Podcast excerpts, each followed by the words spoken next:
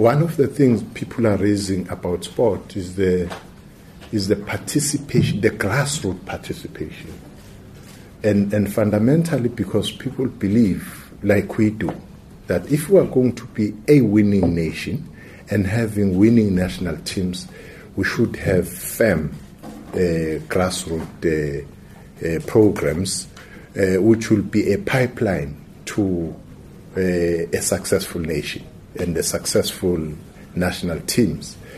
One of the legends, as a, a way of practical example, uh, who has shown the way is uh, Siyabonga Sangweni. Siyabonga Sangweni comes from uh, one of the smallest and uh, poor uh, municipalities. I'm not saying that because it's the municipality where I come from.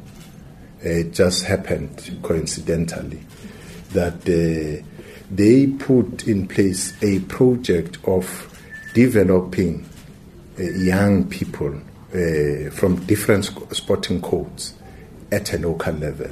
It's possible, uh, it doesn't really need government to inject a lot of money if there is a, a steely will from the people. Uh, we have a lot of uh, legends everywhere in the country.